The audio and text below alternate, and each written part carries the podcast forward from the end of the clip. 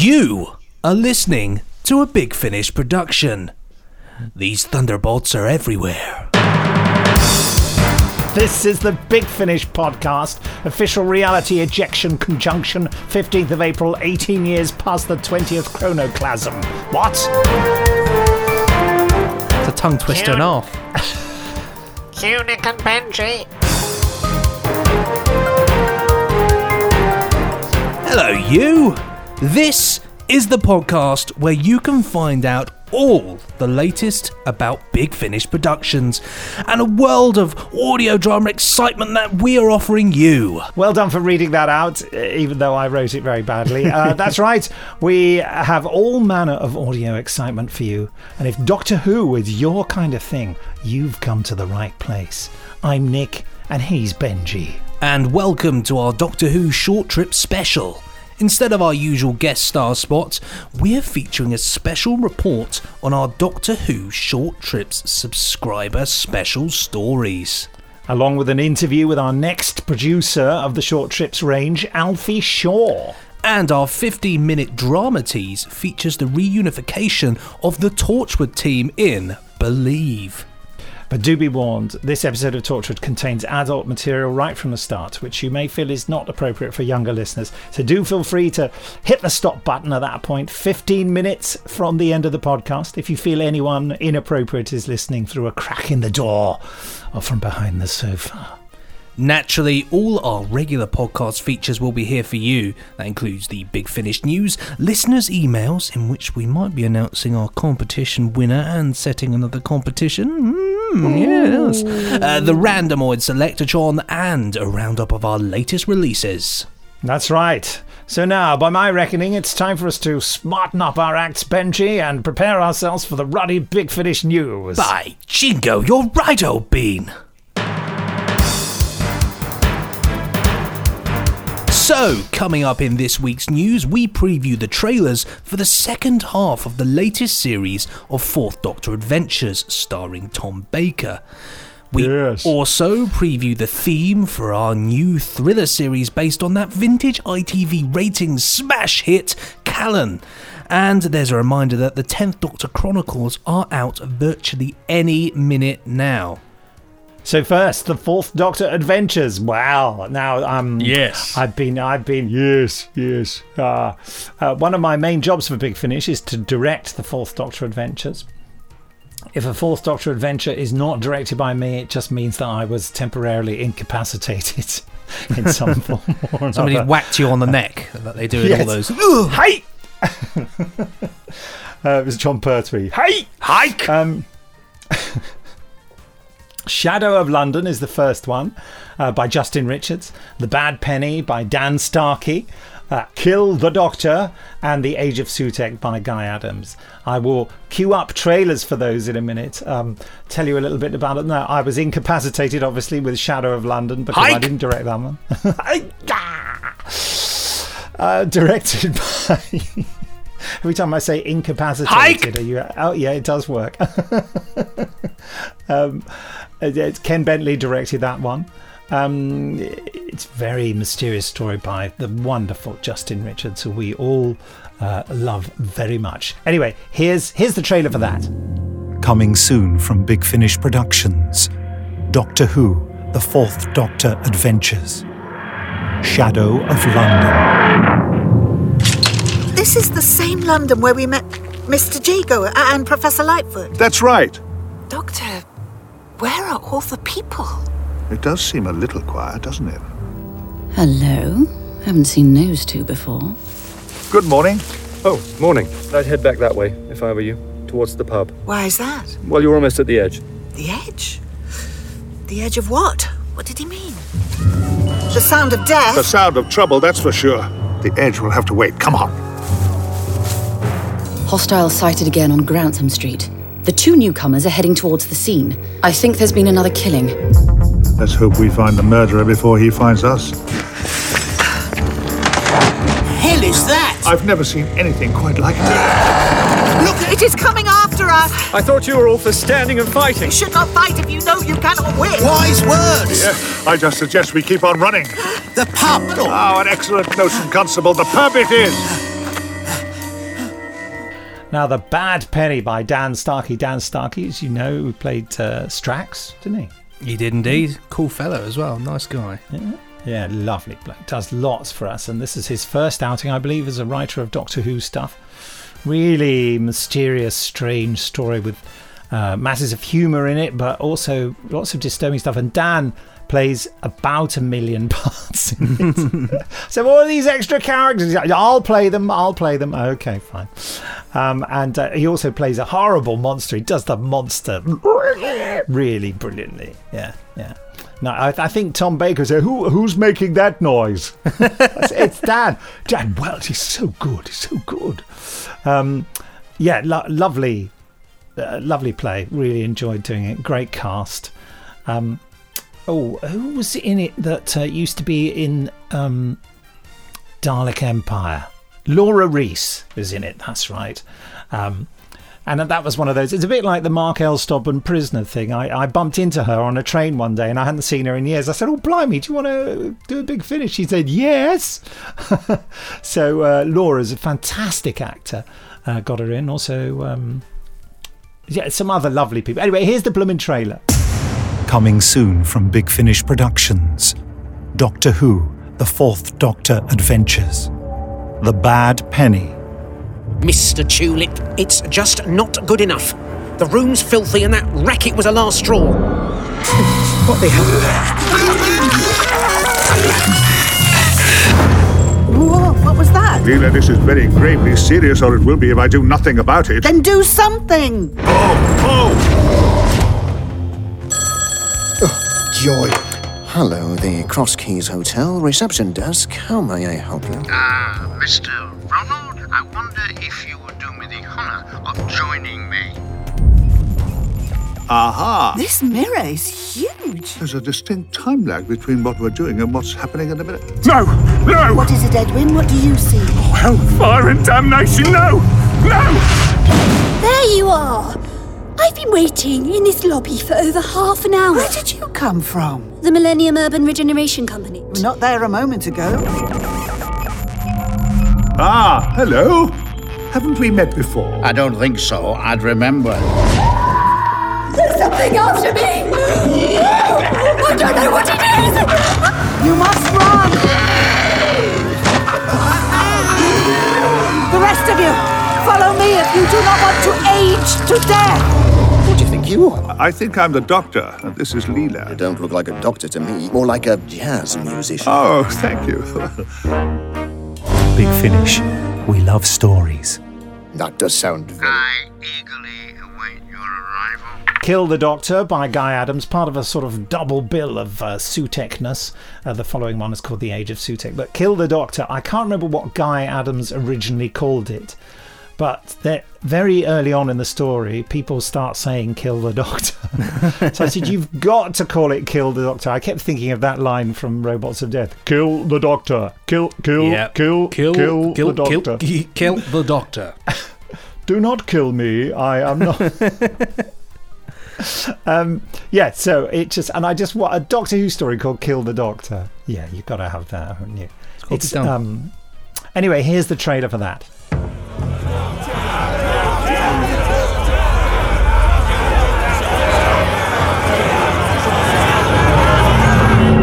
Coming soon from Big Finish Productions Doctor Who, The Fourth Doctor Adventures.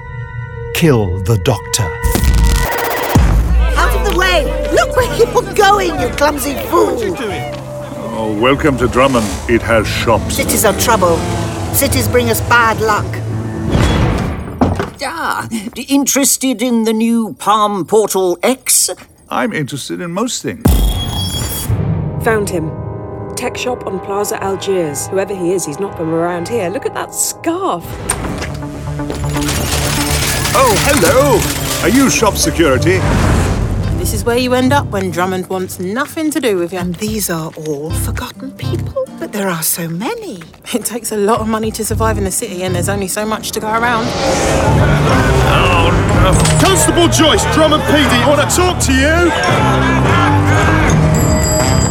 Uh, hello. Hello, sir. You don't want to kill me? Everyone else has taken one look at me and turned homicidal. Is that the radio? Big Ah, people will listen to any old tosh these days. And then finally, The Age of Sutekh by also by Guy Adams.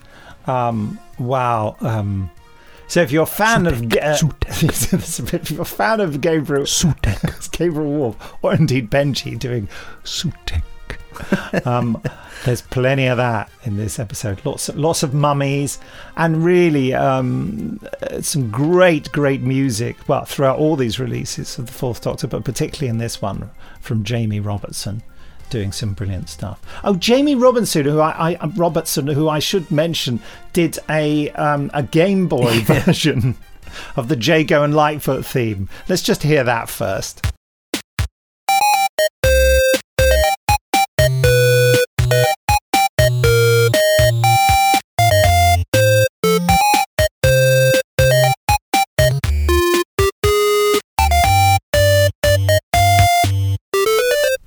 Yeah, there He's you a have it. talented anyway, chap, isn't he? he just likes to send me random things. Right. The, the thing is, if write into podcast at bigfinish.com with another challenge for Jamie Robertson to do something crazy with a theme tune. All right, folks. Yeah. You've asked for it, Robertson. Um, anyway, uh, what was I doing? Talking about the age of Sutekh. Sutekh. Here's the trailer for that. Coming soon from Big Finish Productions Doctor Who, The Fourth Doctor Adventures. The Age of Sutekh.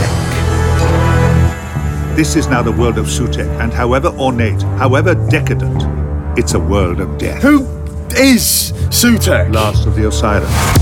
We attend you, Empress. Our lives are yours. Indeed, they are. They're shooting at us. Of course they are. That's what they do. And if you keep driving in a straight line, they'll hit us too. Ah, it will take more than a branch to stop me, Sutekh. Attend me, services. Destroy the enemies of Sutekh. We heard an announcement about sacrifice. We should find the place where Sutekh plans on killing your people. Pick your target! Pikes! So easily dismissed. Yes. Thou persist to serve me. I am everything. I am Sutekh, the Destroyer. Big Finish. We love stories. And don't forget that the Fourth Doctor Adventures 7B will be out very soon. Mm, looking forward to that. Yeah, so, sounds like a 7B. It sounds like a class in a, So in it a reminds me of a pencil. school. Like, yeah, I'm, I'm writing for 7B. 7. I was, what was I? I was 7R, and then it was moved to 8M. There we go. Oh. Uh, that was my forms.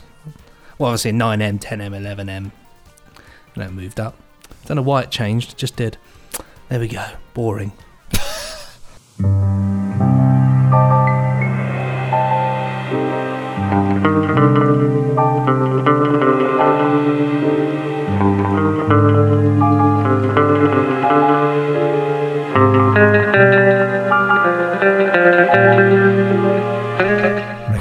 this classic music? Well, this is actually our new version of the theme of that classic ITV spy thriller, Callan. And the trick is, as you've probably noticed, it sounds exactly like the old one. It really does. Howard Carter, uh, absolute genius for for it's it's just perfect. I I, I couldn't I couldn't put it any better. It's just perfect. Everything about it. Um, something actually I picked up in there. There's like little violin stuff going on in the background. Violins are really yeah. quite difficult to do on modern uh, MIDI sort of based uh, There's lovely music. muted trumpet in it as Mm. well. I want to know if the guitar's real or if it's synthesized. It's jolly good. I think it's real because I can hear the strings, and I know a lot of the synthesized versions do have the string noises, but I think I think he's got the old guitar out and played that because I can good. hear I can hear some amp hiss on it. I think it sounds more. Um, it's very very like the original, but if you put the two together, you can hear a big difference. This one this one sounds like a sort of live version played at a gig. Yep, I can. It's I can lovely. totally relate to that. Yeah. No, it's it's jolly good and and uh, yeah, very exciting stuff for the future. And that's just a reminder, actually, that it's out in July and stars Ben Miles as Callan, with Frank Skinner as Lonely, with our very own Nick here as Spy Chief Hunter. Oh, yes. Four stories feature adapted from the original short stories by the series creator James Mitchell, who was a, a, a towering figure in 1970s and 60s television. Just created all sorts of things. When the Boat Comes In, as well, an enormous series on the BBC. Very, very successful and talented writer. And anyway, these um, Callan short stories have been adapted by his son, Peter Mitchell, who we met up with um, to, to, you know, discuss getting the rights of this. And Peter, lovely guy, he's great and, and a superb writer, just like his dad. And the stories are File on a Deadly Dead Shot, File on a Classy Club, File on an Awesome Amateur, and File on a Harassed Hunter. Yeah, that's me. It's directed by Ken Bentley, and my goodness, we had a fantastic time recording them. And there'll be more story details and trailers and clips coming up in the following weeks for that, so get ready because you're going to love it. And finally, a reminder that the 10th Doctor Chronicles are out very soon. Uh, here's a reminder of that trailer. Jacob Dudman narrates with guest stars Jacqueline King, Michelle Ryan, and Jon Culshaw, all brilliantly directed by Helen Goldwyn, who you may remember also produced our Big Finish original Atta Girl, out now and getting fantastic responses from our listeners. Anyway, here's the trailer for the 10th Doctor Chronicles. Good morning, sir. Chef Orentino of the Jordaris. Good to meet you. I'm the doctor and this is Rose. So, what's on the menu today? Coming soon from Big Finish Productions. Doctor Who, The Tenth Doctor Chronicles. Hi, I'm Nathan Ha, welcoming you to Backtrack, the premier temporal sightseeing experience. Ahoy there! Sorry we're late. Room for a couple of small ones. Oh, no, you don't. You're not dragging Wilf off to Venus. He's not unloaded the dishwasher. I didn't expect to see you again. It's a small universe. How did you get on board without reservations? Believe me, I have reservations. That's what happens to all the guests on MXQ1. But there's more going on than just the food. I'm here because I'm looking for my brother, Quez. I don't know if there is a mystery here. I mean, not one of his the cars are trying to kill us mysteries. What's it doing? Scanning! Let me guess, for you? Nah. We've got a giant alien virus on board that we daren't let out. Not in the past, not in the present, not ever. None of us is getting out of here alive. It's impossible. It's not just us that's in trouble. It's time. Time itself is in agony. And we're slap bang in the middle of it. Big Finish. We love stories. Here we go. It was only a matter of time before something started shooting at us. He did a, a really cool behind the scenes video, didn't he, actually, of the he recording did, of that yeah, one? Check yeah. Out, yeah. Check out uh, Jake Dudman's um, uh, YouTube channel. It's really, yeah. yeah. It's a good way, a He little a inside look at the uh, the world of Big Finish there. Uh, and on that note, it's the end of the news. There it is. I'm gonna Oh. I'm gonna close the file on the news But, there. I oh. know. Yeah, I'm sorry. You know, Oh.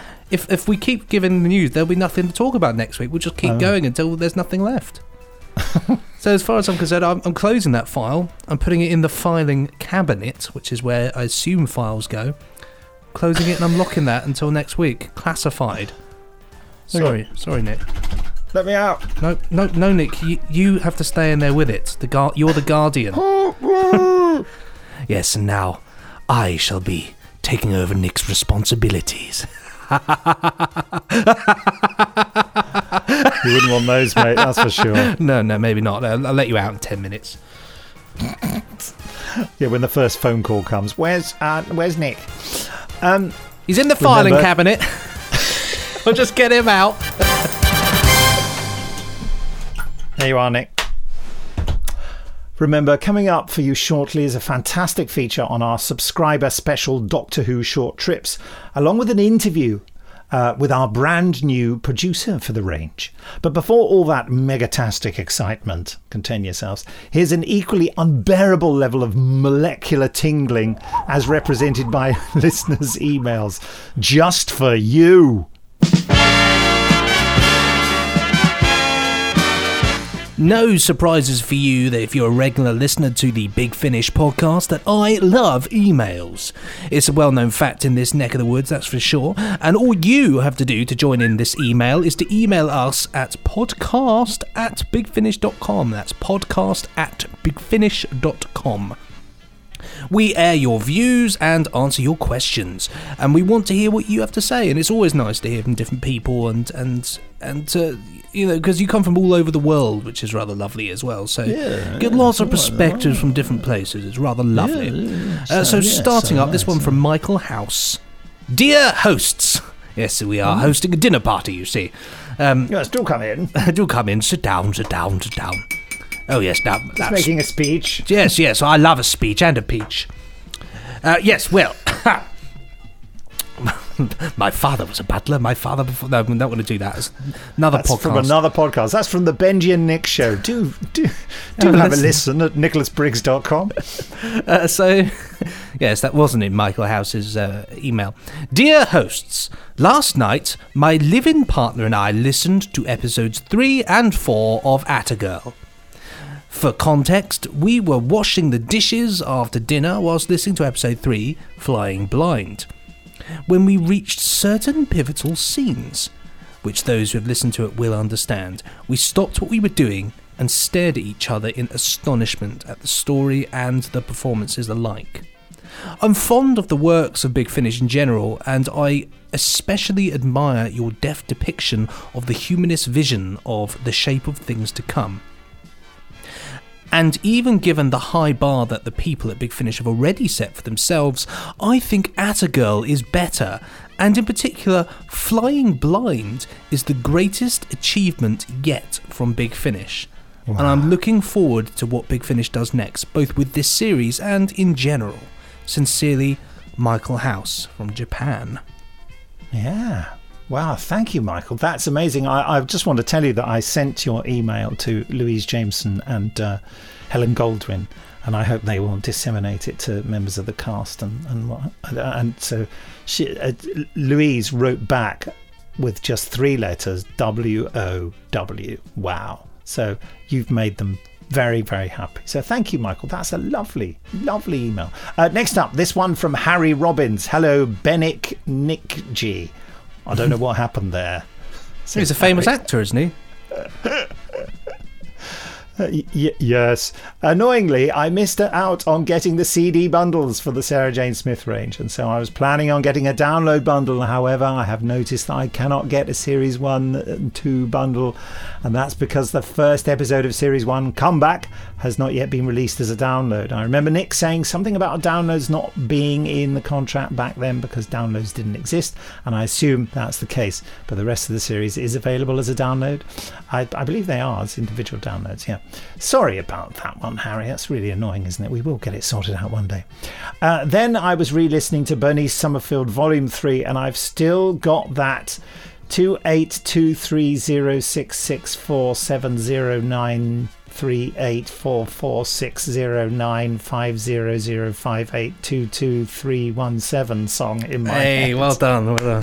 I think I got that right. Uh, do you know if that was just a random number? I do you know. I just don't know. Do you know, Benji? Don't know. I don't know. No, no. I really enjoy David Warner as the Doctor, as I have with all the actors playing the Doctor in the Unbound series. But it's got me wondering if you have plans to do a new original Unbound series. Well, it's something that I'd love us to do one day, but it's a difficult one uh, in terms of BBC approvals because, you know, I think they're a little bit sensitive and rightly so about us recasting the Doctor. Um, so I don't know, but it's something I'd love to talk to them about and do again one day. Anyway, thank you for making my Sundays happier, says Harry. Uh, and then he has put a massive picture of us merged together, but not really. He has just written that down so as to make me read that out. It's, it's what Harry's written at the end, which is just weird. There's Thank a little you, bit Harry. of l- labour there for you, Nick. Just, just make, just making you use your voice for no reason. Good goodness me. Um, finally, this one here from Nicholas Ferraza. Dearest Nick and the other one. Oh, I'm the other one, am I? Right, I'm going to read this out then. Right, Nick- Nick, put it in the bin. I hadn't noticed that. He's having a bit of a laugh. He's having a laugh. He's having a joke, a jolly jape. It's all right, Nick. It's all right, Nicholas. I, uh, I forgive you. I forgive you. Uh, I'm writing in to complain about your latest podcast. Oh, here we go. yeah, but it's one of these, is it? I'm joking. I'm joking. For weeks now, all that's been dominating the news down here in Australia is the infamous cricket ball tampering scandal. It's all anyone ever seems to talk about, and it's treated like a genuine national tragedy. As an Australian who's not into sport, brackets, there's hmm. about four of us in Literally total. yawning. I'm sick of it. I need an escape. So I decided to tune into another thrilling episode of your podcast to finally escape this cricket ball shaped terror. And what do I find though? Even the Big Finish podcast has been tainted with talk of this irrita- irritating debaticle. what? Debarticle, did you say? yes, sorry. Debar- debacle. Debacle, deb- deb- debarnacles. Sorry, I was, I was, chu- I was chuckling too much. Um, how could you, Big Finish? For this, I expect nothing short of you crying on national television to make up for it. well, well, maybe not. Just, just don't do it again. P.S. Uh, love Tales of New Earth. I was hesitant at first, but you really nailed it. I think that uh, every Big Finish release from now on should feature a bear with a jetpack swooping in to save the day at last minute. Uh, keep up the great work. Uh, uh, only somewhat ser- uh, sincerely, Nick, sent from just over there. Oh, there that we was go. a bear just swooping in to save the day. Thank you, Nick. Yeah, I'm really sorry that I mentioned the cricket thing. Did go Can't win in this. It's all. right. We'll, we'll talk about darts Sent this from week. just over there. I think that's a brilliant way to end an email. Sent from just uh, just over there. There. Uh, in the corner. Oh, and thank you to Ian Humphreys for emailing his postal address because he has he was our last competition winner. And talking of competitions, As you may remember, our competition was for you to win a CD and download of our latest Sherlock Holmes release, The Master of Blackstone Grange, which also included the Christmas special, The Fleet Street Transparency. The question was in the Big Finish release of The Hound of the Baskervilles, who oh. played Sir Henry Baskerville, and what is his connection to the famous British TV series The Avengers? and here's the winning email along with the answer. Dear Nick and Benji, the dual-edged answer you require is the actor playing Sir Henry is Samuel Clemens. And to answer the second part of your riddle, and his connection to the Avengers is that he is the son of the legendary Brian Horace Clemens. Do you know, I didn't know that Brian's middle name was Horace. Author supreme of so much televisual and cinematic fantasy. Oh, and Highlander too. but we will forgive that, lol.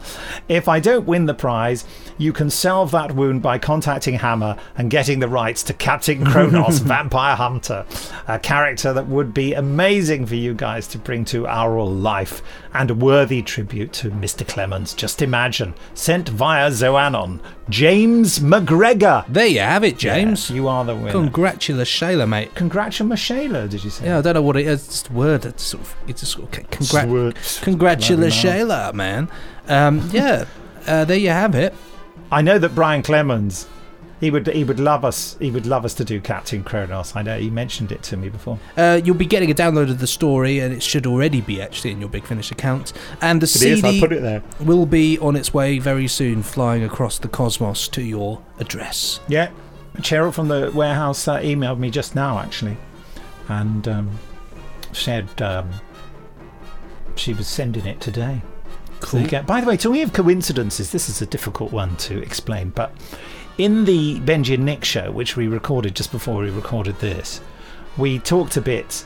And, you, and to find out why, go and listen to it. We talked a bit about Dennis Spooner, Mm. and I mentioned how I'd met his daughter. And Dennis Spooner was uh, a writing partner of Brian Clemens, and they were firm friends. And, and Brian, I know, missed him dreadfully after he died, and, and you know, and lived a couple of decades without his, his dear friend. But he said he missed him every day. And do you know, shortly after we finished recording that podcast, Dennis Spooner's daughter emailed me and said, "Sorry, I haven't been in touch since we met, Nick." that's so Isn't hmm. that weird? That- I mean, and- I don't believe in it. That's just a real coincidence, isn't it? This this Just after fantastic. your rant on how I don't believe in any of this cosmic stuff. Well, stuff. I don't. It's because then- life. I don't believe in any of that nonsense. It's all about coincidence. That's There's so very much strange, happening. isn't it? Things are bound to. Yeah, and also she just lives like three or four stops down the line from me in London, and she said, "I'll wave to you when you get on the train," and all Oh. this kind of thing. It's quite incredible the level of coincidence there. Anyway, so time now for our next competition. It's for you to win the 10th Doctor Chronicles, featuring Jacob Dudman narrating four great new 10th Doctor stories, with guest stars Michelle Ryan as Lady Christina and Jacqueline King as Sylvia. Here is the question. In Planet of the Dead, the 10th Doctor TV episode in which Michelle Ryan featured as Lady Christina, what was the name of Unit's scientific advisor? Hmm. Send your answers to podcast at bigfinish.com and make your subject line San Helios. The closing date is the 27th of April in the space year 2018. Good luck!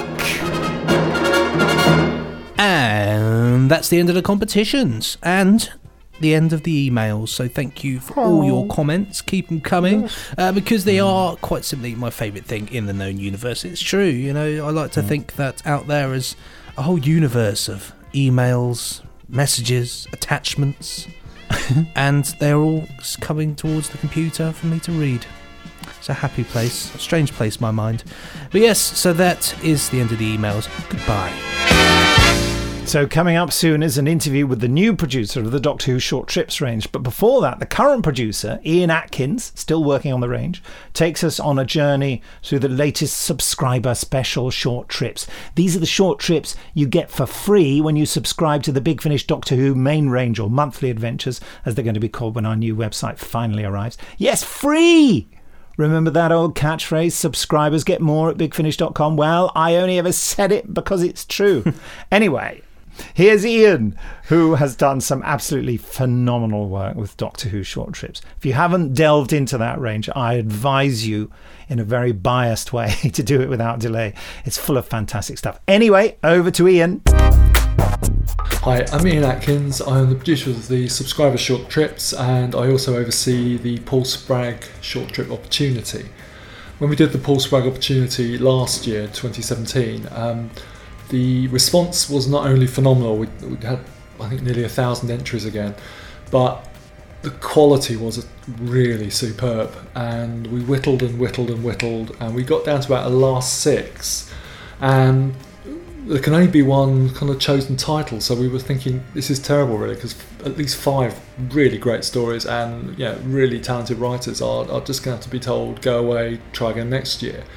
Uh, but then it occurred to me that um, I'd only booked at that point we'd booked up the recording for the subscriber short trips to um, kind of about June this year so we said well actually let's devote some of the slots for that to some of these these writers so um, five of those six went on to then be commissioned as subscriber short trips, and um, we went into studio. Uh, Nicholas Briggs reading um, Selim's lovely Landbound before Christmas last year for for the December release, and then just after Christmas we went into uh, another studio with reader Stephen Critchlow. Uh, a couple of the writers who were thankfully able to make it to come along, and we recorded the other five. I'm Paul Starkey and I wrote An Ocean of Sawdust. We're recording. Yes. Sorry. Okay. Here we go, my friend. Doctor Who Short Trips An Ocean of Sawdust by Paul Starkey.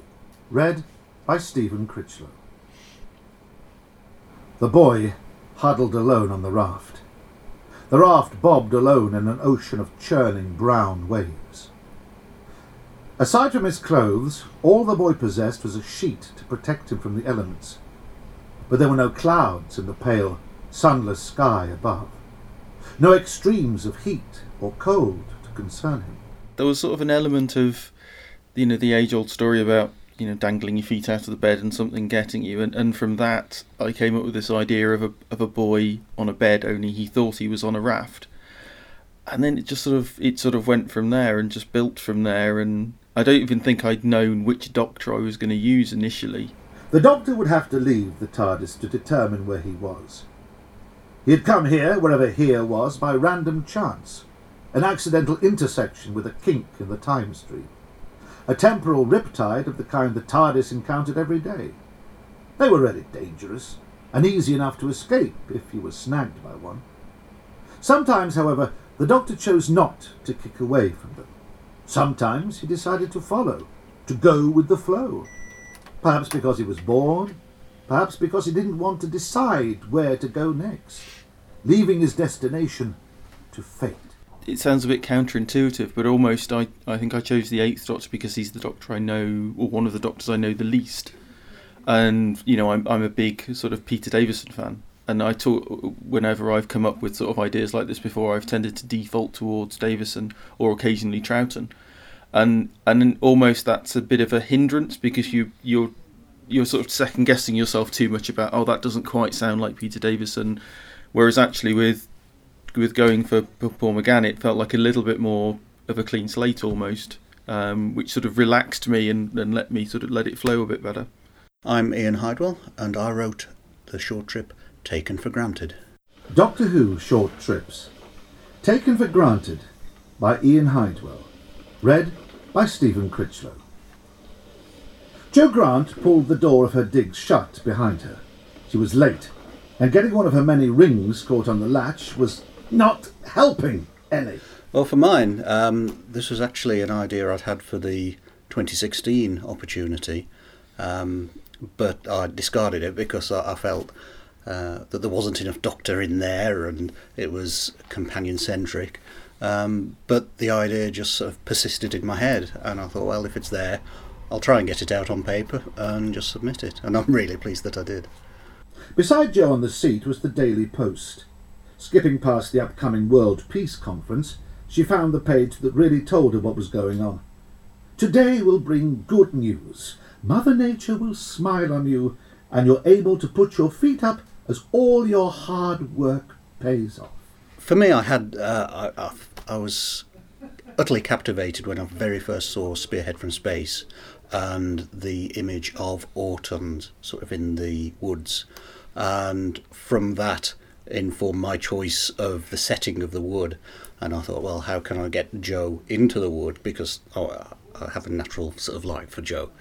And, um, and so the story just sort of formed itself of I had the central image.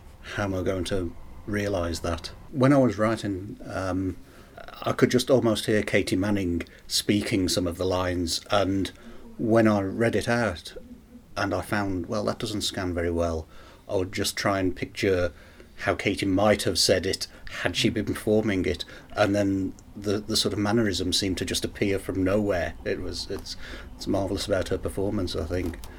Have either of you two had work recorded before, and have you ever been? If so, were you present, and what's today been like? Yeah, this is this is the first time I've had uh, my work sort of recorded in this way. I've been published before, but the, f- the first time I've ever heard an audio. So to hear you know to hear an actor actually sort of speaking my words, um, it, it's amazing. Uh, this is absolute first time for me. So um, I was completely uh, entranced by uh, hearing Stephen Critchlow reading the words out, and they really do pop off the page then when you hear somebody else reading it aloud. And uh, I think he turned in an amazing performance of it. I was really pleased. My name's Stephen Critchlow, and I read five uh, Doctor audios for Big Finish. I always look like a, it's like a child opening a Christmas present when the scripts arrive. I go, which Doctor am I going to play this time? And I like uh, I like doing the Tom Baker one because it's it's a it's an impression I've done since I was five years old. So it's been it's old familiar territory, regardless of how good it is. And I suppose I like doing the ones rather selfishly from my own era when I was watching it from seventy two to seventy nine. But what I like about them all is that each one is very different from the last, and there are sad ones, there are funny ones, there are scary ones, and you know they're never the same style, and that's quite interesting. Someone who's done lots of radio, been on Radio Drama Company, you're doing three different plays a week with, with lots of different, like Shakespeare or modern or Tennessee Williams or different accents. Um, it's a bit like that, and I like I like the discipline. You have to read through it at least once. I do it twice, so I know the flow of it they're just delightful because as someone like a lot of people who listen to Big Finish were brought up on Target Doctor Who books, and I was a kid, and I would remember, I would try and imagine where the episode ended and mark it up in the book. You know, go, oh, chapter four might be where it ended. Because you didn't get the videos, did you, in those days? You couldn't see what they were actually like. You had no idea what the Tomb of the Cybermen would be like, or whatever, or, or whatever was out. And as someone who would rush to the shops and buy when a new Target book came out, I remember the first one was Day of the Daleks and Giant Robot I bought and then subsequently became a member of the, the, Target Book Club and got a badge and ordered the Ice Warriors and it arriving and was well out, well into it. That's why it's so nice doing these because I understand that people like to listen to them. I still listen to them, and it's great that so many have now been produced. Given your radio background as well, mm. where, where do you say you're doing so many things in a week, and with these as well, I mean, you're doing today. You've done five scripts in a day. Yeah. All of them have at least a couple of speaking roles, if not more. How do you what are the dangers of having a lot of speaking roles in a day, especially? The dangers of speaking uh, in, in, this situation. There was one we did, uh, the smallest battle, where there were lots of guards and elders of about the same age with a generic accent. You can't put a South African or a Brummie or whatever on them, so you've got to try and and a lot of them are back to back, so you've got to try and make one older, younger, nastier. I kind of cheat and go, that maybe that sounds a bit like Peter Miles. Do a bit of Nyder on it so nasal it up a bit, you know, and try and give them an attitude. So those that's one of the main pitfalls is lots of different parts of about the same age and background and same accent. Then it, you know you've got to have your wits about you. I think. As the man came around the section of collapsed wall, he quickly took in the situation and scrambled over fallen debris to reach the woman's side. The man gave Trevin a reassuring smile. This, he said, is a pretty pickle you've gotten yourself into. Are you hurt? He says he's stuck, the woman said, but otherwise unharmed. The man rubbed his hands together eagerly. We'll have you free in three shakes of a lamb's tail. Odd phrase that.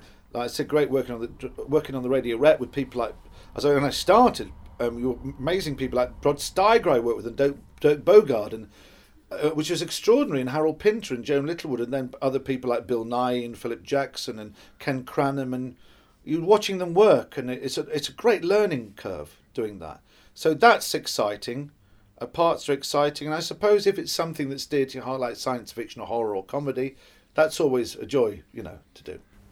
Joe watched as unit soldiers circled the smouldering wreckage while the brigadier briefed a man from the ministry. It was still early morning, but this had all the makings of another late night. So there we are. That was Stephen Critchlow, the, the subscriber short trips reader, and a couple of the writers on the next run. Um, that starts in June of this year with Ian Hidewell's Taken for Granted, which you, have had a couple of clips from. In September, it's The Smallest Battle by Stephen Osborne. Uh, again, you've heard one little clip from that, although you may not have realised it. After Christmas, which is the Christmas story this year, is Tuesday by Tony Jones, which um, wasn't part of the Paul Spragg opportunity. Then there's Andrew Allen's Loud and Proud in March next year, which is a Sixth Doctor story where the Sixth Doctor um, visits an anger management class. Then in June 2019, uh, we've got Max Curtis's Still Life, which is a Third Doctor Jo Grant story, and it's absolutely hauntingly beautiful.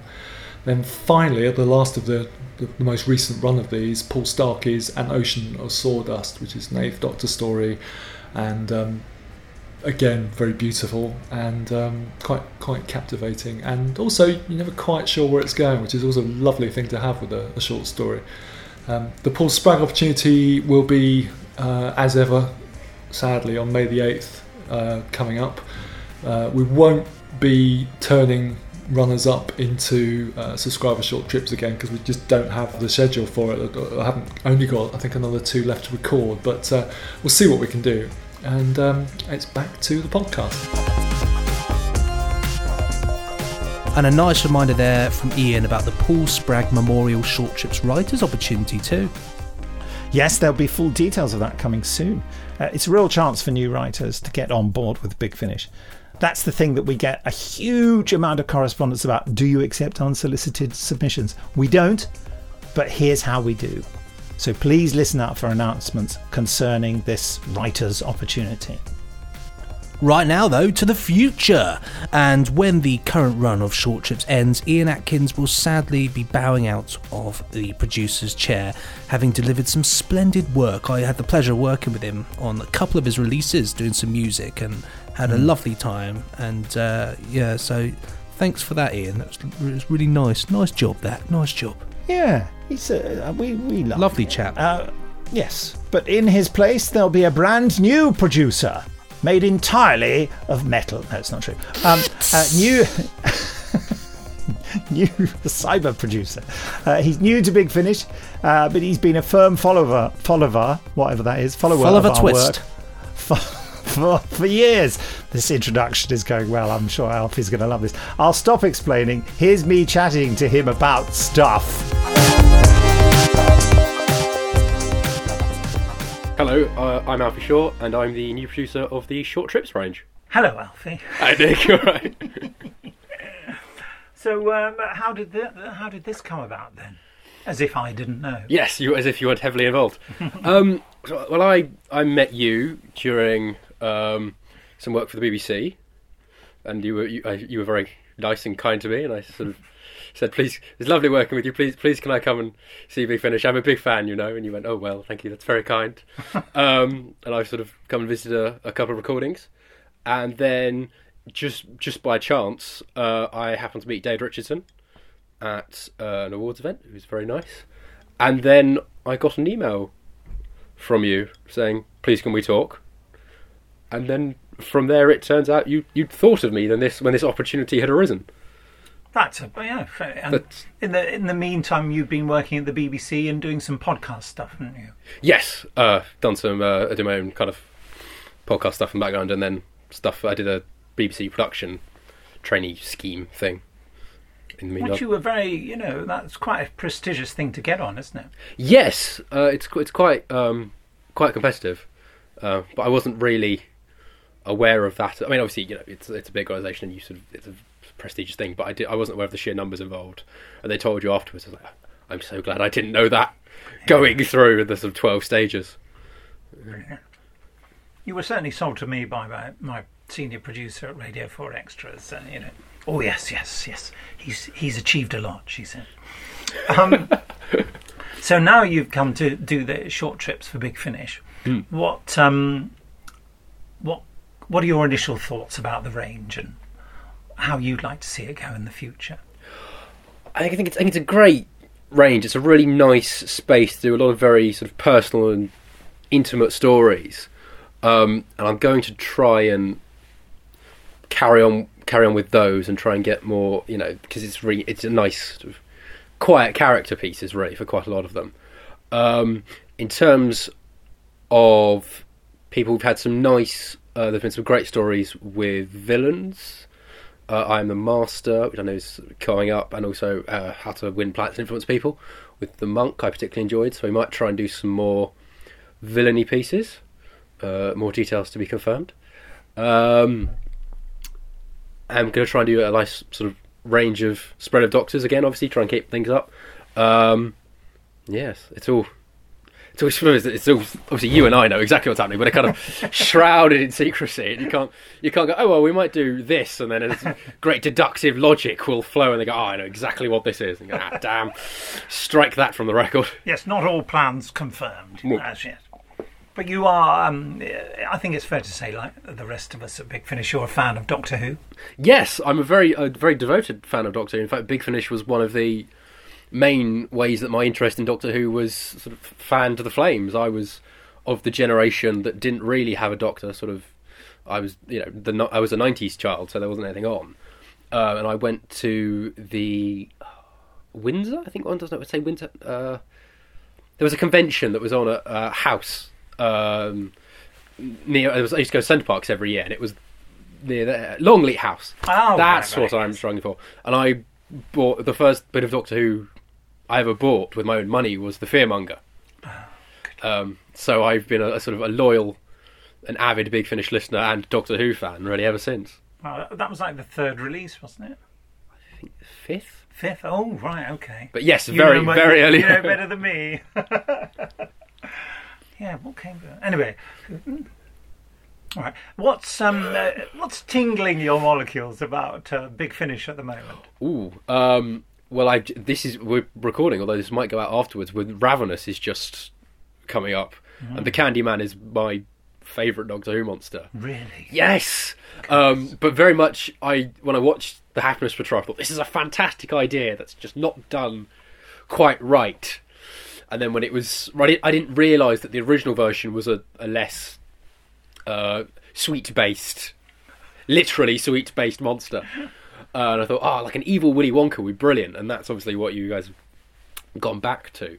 So that's I'm really looking forward to that, or will be listening to and enjoying that by the time this goes out.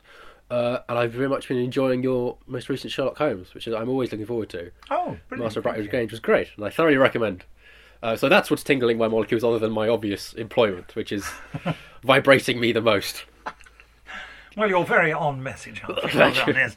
Um, and what's tingling your molecules generally in entertainment? Oh, um, I think probably I've been we've been watching the second series of Series of Unfortunate Events on Netflix, the Lemony Snicket series of books that they've done with Neil Patrick Harris. They're quite fun. Uh, I mainly watch a lot of things on Netflix, um, which is probably quite bad considering my former employees, but never mind. Um, Queer Eye, actually, the new series of Queer Eye I've heard great things is about that. is fantastic, but it's very weird for me because I don't like reality TV at all, and I've always gone, oh, it's you know horrible and negative, and you know it's just people fighting, and then it's a show about five relentlessly positive and happy people bringing happiness into other people's lives. I'm like, this is great, um, but it has now spewed a a DIY interest in my well not it's sort of my girlfriend is now using it as a as an excuse to dress me better and redesign the house and do various things. Well, you you enjoyed that show, yes, that is true. so I do now have to worry about color schemes and fabrics. That is yes, you've got me there, dear. Um, so that's that's my Well, you current. are wearing a nice waistcoat. Is that her idea? No, actually, that's. Um, I've always been. uh, This is the sort of the Doctor Who influence. Ever since I was young, I've sort of gone for Doctor Who style clothing, but I adopted the kind of Colin Baker color scheme, which was just any color, stick it together. And my girlfriend is now slowly unpicking that and making it. Well, no, it's it's a nice look, but maybe those two colors clash and those lines and squares don't go to. I don't know. So when I dress myself, it's all just a a mishmash. But Do you, although that's this sounds what you've just described sounds like your entertainment guilty secret. Anyway, do you have a, an entertainment guilty secret? Something that you think you shouldn't like but do? Yes, I think uh, I have a. I don't really watch them, but I've never really grown up, so I still I still on various websites look at right in here. Yeah, go on. well, look at the new series of Power Rangers and Pokemon because Oh. they were my childhood things. um, I'm only forced to watch those because of my son. um, I, I mean, I, I like the Pokemon games, but I don't really watch the, the, the cartoon. But I find Power Rangers just fascinating on so many levels. Because there was one recently which went for a really post apocalyptic, very serious, sort of the world's been destroyed, Terminator in the future style. And then had five multicolored people just running across this desert. So this isn't the movie that was No, I quite liked. I quite liked the movie. The last movie. The last It movie, yes, too bad, it was was alright. I, yeah. I managed to get through it without falling asleep in the cinema. Um, but I don't watch the series. I very I look at the new title sequence and go, "Oh, pirates again! Great!" That's probably the closest I come to a guilty secret. Everything else I either just love or refuse to watch point blank. So, Uncompromising, eh? uncompromisingly watching things beginning with P. Thank you. And there's a chap who we do hope is going to have a very fruitful future with Big Finish. Or not. I mean, who can tell? I may have fired him already. Uh, uh, anyway, I put let's hope so, but I hadn't written the let's. Fire thing. let's hope I haven't fired him. Uh, let's hope he, he's going to be brilliant. Let's hope so. Yeah. Sorry, I just got the Randomoid Selectortron up, you see, because it is now time for the Randomoid Selectortron. So let's see if Ran does his or her work to find us something rather splendid from the Big Finish archives for us to chat about. Oh, yeah. I don't know. Is Ran is Ran a she now? I, I just thought Ran was a Ran was a, a thing. I don't know. I don't know. It's, it's Whatever Ran is, I love you, Ran. So cue the epic music. Why not? Let's do this. Right, what have we got? Brotherhood of the Daleks. Oh, so get Nick Briggs directed one here, and what better man to tell us about this than the Briggsmaster himself? Absolutely. Cool, 10 years old, this one, released in October 2008. Really? Yeah, 10, well, nearly 10 years. Nine and a bit. Yeah. Wow, that takes me back. Listen, um, here's the flipping trailer. Coming soon from Big Finish Productions. Doctor Who. Brotherhood of the Daleks. Begin now! Folkestone, natives of a world in the ninth system of a far off galaxy. A world with an icy core, tropical by day, sub zero by night. A world carpeted with strange and deadly flora. And the name of the world is. Uh, Doctor? Come on, come on! Get to it! It's not me they're remembering. But they they can't. Charlotte, it's you! No, really, no. They're remembering you! Well, this is absurd. You! What is the What is the Doctor, there's something I've been meaning to tell you. Now, from the pen of Alan Barnes, who's also the script editor of The Range. What uh, a crazy, crazy release. Have you heard it, by the way? I've not, but I want to because it, it mentions Spiridon, and in, as soon as I saw that word, I was like, right, I'm getting on, getting involved, getting involved with this, definitely. There's a whole thing. This was all during the time when uh, Charlotte Pollard, played by India Fisher, was traveling with the Sixth Doctor. And uh, it was um, a range of stories we had to extend due to Colin and uh, India requesting it in quite a forceful fashion. I think we had them down to do three stories together. They went, no, no, no, we want to do more than that. They got on so well, and we had so many lovely stories to tell. And uh, this is one of the more bonkers ones because it's written by Alan Barnes. There's all sorts of uh, things aren't what they seem, and you get to hear the Daleks singing uh, the red flag.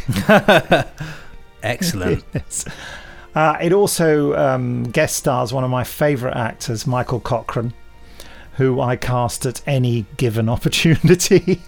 you know, I've I've had him playing uh, number two in The Prisoner twice.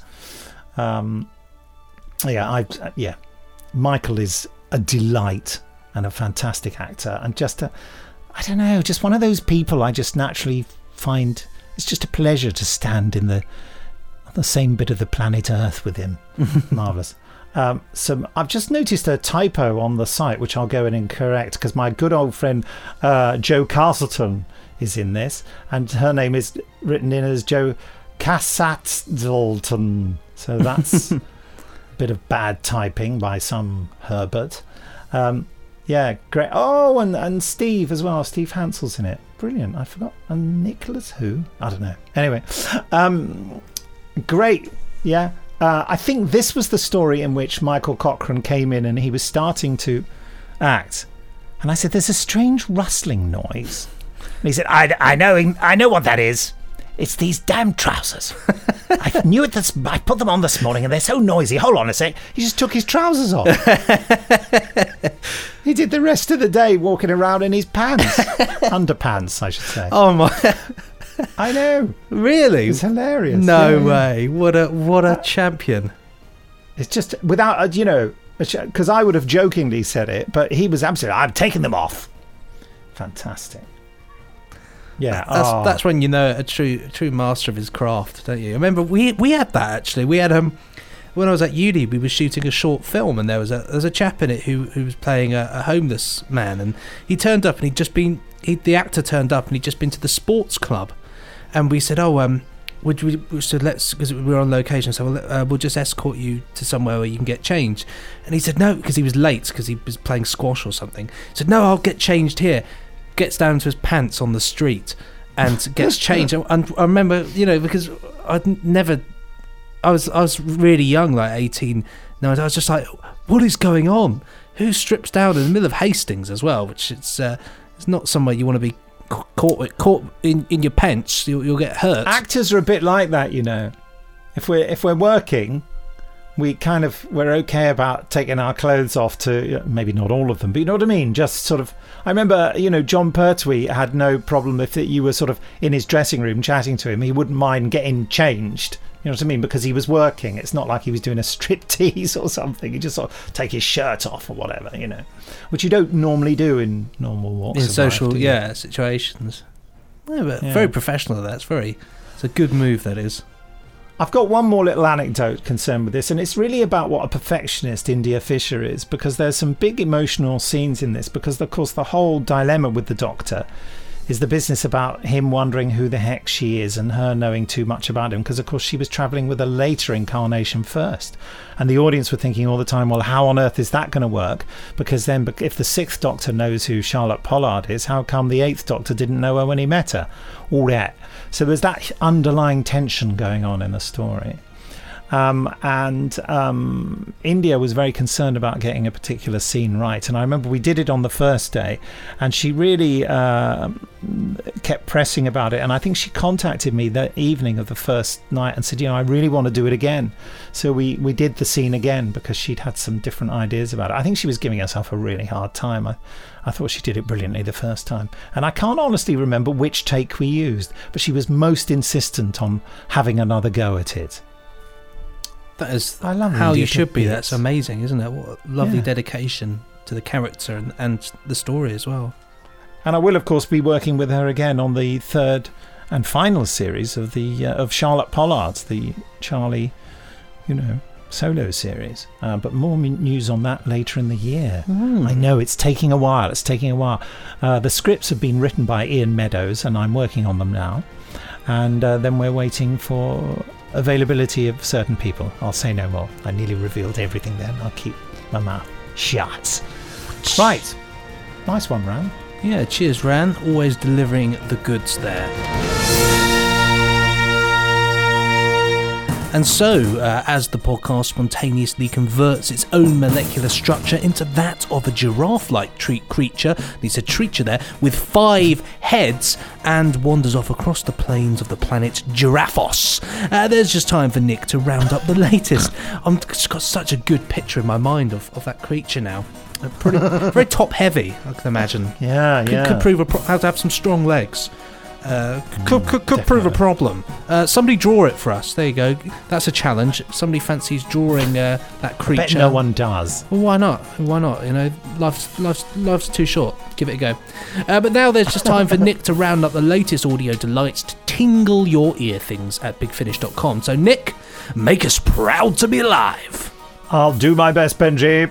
ATA Girl, a Big Finish original drama starring Alicia Ambrose Bailey, a stupendously good Big Finish original created by Louise Jameson and produced by Helen Goldwyn, all about the female pilots of the Second World War. You are loving this.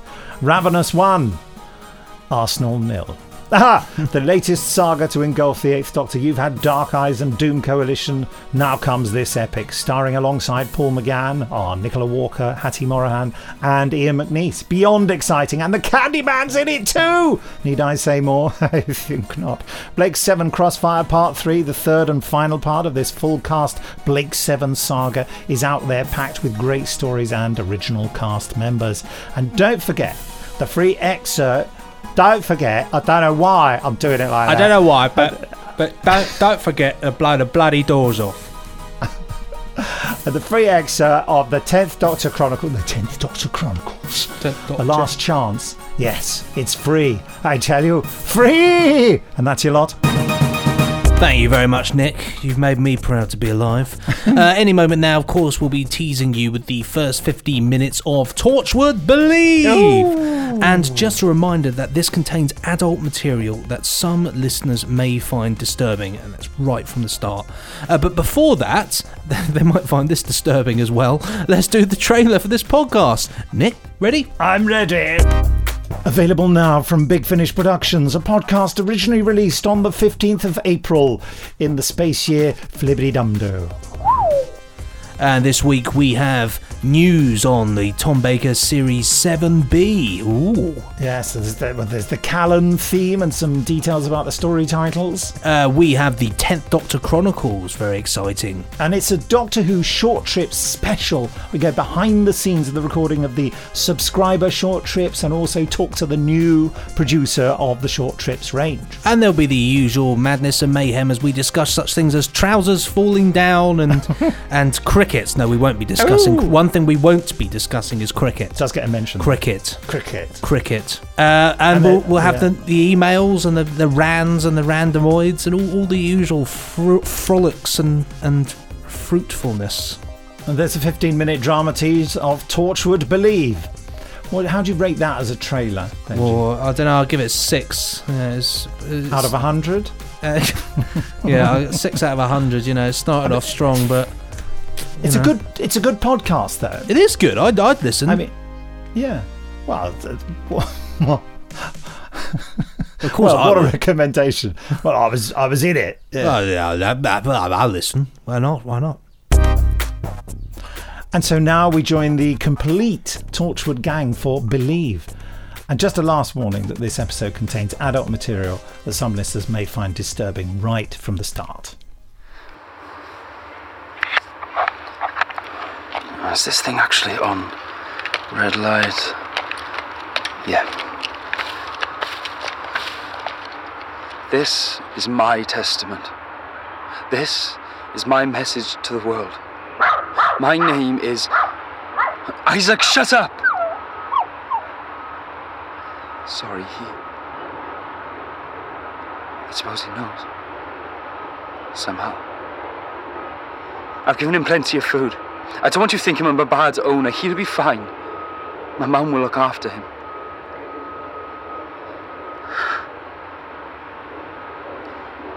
My name is Davy Russell. This is my testament. This is my message to the world. We need to evolve. We need to leave the old flesh behind. Tomorrow is waiting. The stars are waiting. I need to make you listen, to make you act, to make you let go of the status quo of the earth. This is death. This is the dead end of the human race. Oh God. I'm not sure I can. You listen. It's just.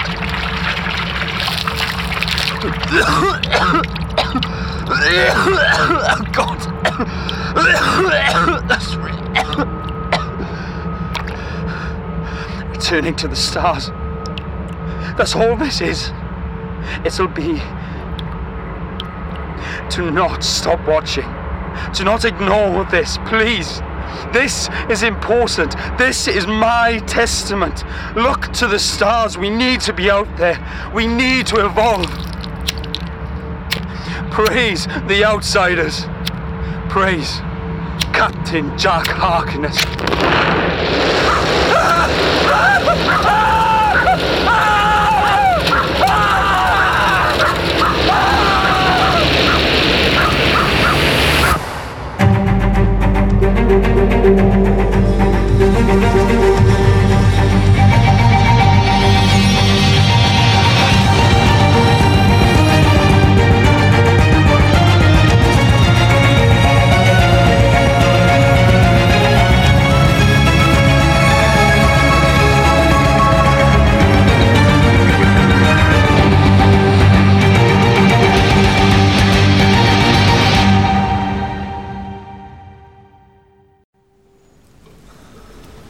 Just look at you all. So many people.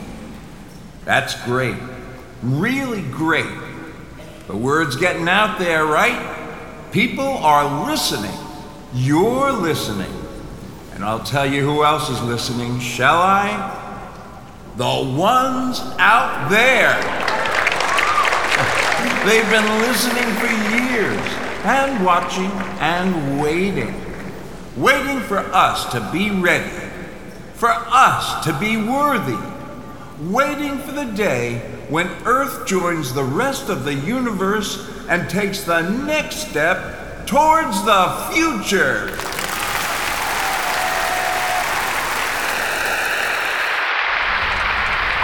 Steve Ross, one time comic writer, founder of the Church of the Outsiders, a bunch of weirdos who want to run away to space and shag all the aliens. Sounds like quite a good plan, actually. Well, yeah, when I put it like that. They think that mankind is at a dead end here on Earth and that we should leave it all behind. The future of the human race lies in the combination of our species and the races we meet.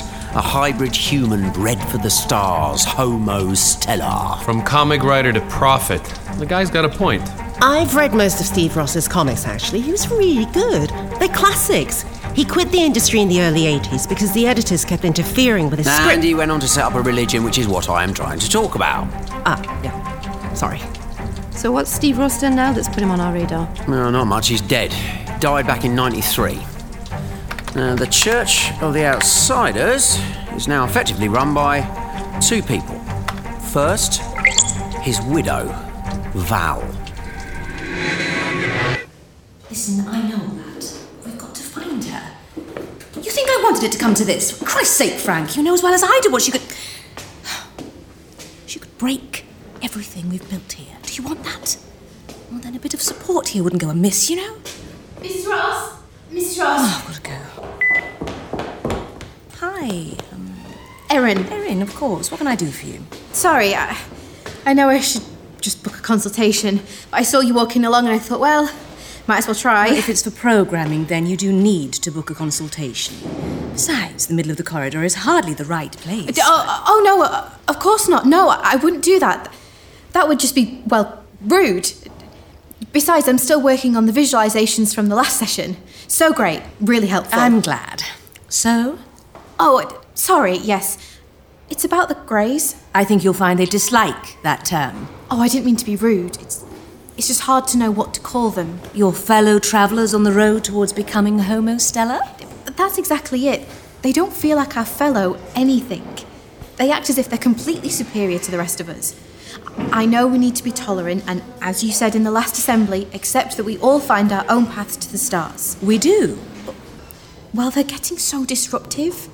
They come to the group meetings and they just talk over everyone, and with the voice and the, you know, the some of the surgeries. It's just, I understand. Believe me, I do. But just because they find it beneficial to take more aggressive steps to separate themselves from their earthbound identities, that doesn't mean they're not one of us. Of course not. No, I, I, I get that. Of, of course I do. It, it's just, well, I'm really trying hard to avoid the word freaky. The Church of the Outsiders embraces the other, the alien, in all its forms. If you can't interact with your fellows just because they choose to modify their identities a little, A little. how do you think you'd manage when faced with the beauty of something truly different from yourself? I hadn't thought about it like that. Then our little conversation has given you something to consider. Yes, I suppose it has. Well, unless I'm mistaken, here comes your co pilot for the next few days. I trust you will make him feel welcome. Of course. Can't wait to help him find the way. With all due respect, Erin, our conversation has proven that you're not entirely sure of where that is. I'm still learning. And with my help, you'll get there. All of you. I leave you to it. I look forward to seeing you both at tomorrow morning's assembly. Yes, looking forward to it. Hello. Erin, is it? Apparently you're going to show me around. The photo's a couple of years old from her last book tour. Hmm. You think Val's been spending some of the church money on plastic surgery? Perhaps it's alien DNA. Yeah. Squirted right into her face. You shouldn't judge. She can choose to look however she wants. Sorry. Val's English born. She moved to the States after university and met Ross when she worked in the offices of Major Comics as a publicist. She co wrote a number of his early books and now she knocks them out herself, uh, including The Heaven Out There, Tomorrow's Planet Today, The Celestis Index, and my personal favourite, Universal Passions. A guidebook, and I shit you not, to sex with alien species, including pencil sketches of reproductive organs. So, for those of you who've been crying out for a book crammed with doodles of space fanny, this is your puppy. Can I borrow that? No, you bloody can't. now, while Steve and Val probably didn't breed with aliens outside their own sweaty imaginations, they certainly did with each other. This is the daughter. Her name's Andromeda, because of course it bloody is. She may be a good way in. She's been in hiding for a few months, some kind of falling out with the church. The last thing they want is someone who knows their inner workings blabbing to the public, so they've already started a smear campaign. They're saying she's had long term mental health problems, delusional, a couple of suicide attempts in her teens. Basically, painting her as someone not to be believed.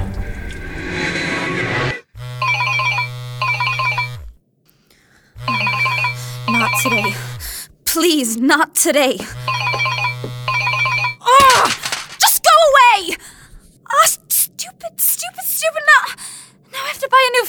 Phone. Oh, God. Go away. Just go away. Miss Ross, please let me in. I know you're in there. Who is it? A friend. I doubt that. My name is Gwen Cooper. I'm here to help. If we can get her on side, I reckon half the job's done. If anyone knows where the bodies are buried, it will be her. But if we can't, there's this guy Frank Layton. He's based in London but effectively runs the church alongside Val.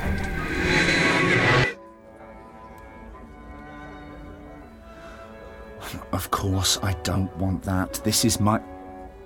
Val. Val, I support you all the way. You know that. I. Val. Oh, fine, hang up on me. Oh, that woman. Mr. Layton, I understand there's a problem with your meal? Yeah, well, look at it. Sir? I eat here all the time, yes? I'm a good customer, a regular customer, not one of your fly by night Japanese tourists or, or uh, tasteless politicians trying to play merry hell with their expense accounts. I've dined here for years. And your continued patronage means a great deal to us, sir. Well, keep serving me food like this and you won't be getting it, because I'll be lying dead on that shiny polished floor of yours. Look at it! Swimming in oil! I look after myself. The kitchen knows this, the usual waitress knows this. She always makes sure my food is prepared carefully, healthily. Ah, I I apologise, Mr. Layton. There, there must have been a breakdown in communication. Well, there'll be a breakdown in my aorta if I risk a mouthful of this. I'll have it changed immediately. Our chef will prepare you something especially. Filet mignon, light on the oil, green vegetables, oven baked potatoes. He knows all of this. I don't know why I'm having to explain. As I say, sir, a mix up most unfortunate. The chef will look after you. Hey, you can take the bread away with you too. I'm gluten intolerant. Something else you should have remembered. Unbelievable. Some people just don't listen, do they? No? Ah, oh, no, tell me about it. It's hardly rocket science, is it? Eat here often? I. No, I. Well, a friend recommended it, and I was in town on my own, and I didn't really know where to go, so I thought, well, I thought I'd give it a try. Oh, I see. Not that it's ever much fun, you know, eating alone. Oh, I'm used to it. I do it all the time. Uh, oh, um, well, by all means, though, uh, feel free to join me. Oh, if you're sure. Layton's the accountant. He doesn't get involved in the church side of things. The church isn't recognised as a religion within the UK, but thanks to Layton, it was declared a non profit organisation in 2003, which gives them considerable tax breaks. Owen asked me to look into the accounts, and they're a work of art. Last year, they declared an income of £8,348,000. Which is just in the UK, where they have to declare it. There are other smaller branches worldwide, so you can safely double that. They claimed expenditure of £9,223, showing a deficit of just under a million. Yeah, which is just uh, accounts magic. Of course, they're not running at a loss. Where does the money come from? Do you pay to join? You pay for courses. One on one consultations with higher ranking members. Books, CDs, anything I can throw at you. They have a free satellite TV channel, Outsiders TV, that shows footage from a lot of their conventions. Mainly, though, it acts as an advert for their stuff and the church in general, and a number of members also choose to live in one of their communal centres, you know, for that 24 7 indoctrination experience, the biggest of which is this. Formerly Gilman Hall, a private school, a massive pile of tax deductible stately homes set in 100 odd hectares of estate. Not a bad address for a company claiming to run at a loss. Yeah, it currently houses around 200 members, alongside Val, who has her own private apartment there.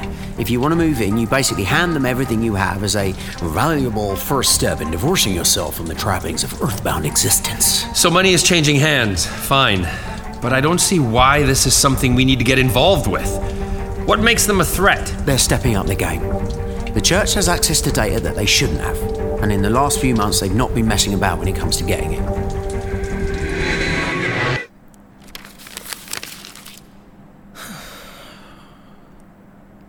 Laura? You're doing the crossword? I'm stuck on eight across. From the depths of the ocean to the sky at night, a roaming star. Seven letters. Laura! What's this now? Laura? Corporal Gates? This is a restricted area. I'm entitled to use deadly force. Show yourself now or face the consequences. Look behind you, idiot. Quiet. Take whatever you can.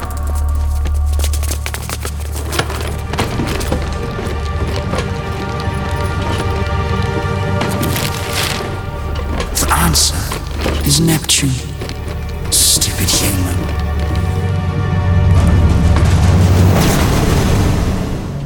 You've been listening to a Big Finish production. Really? Yeah, well, quite.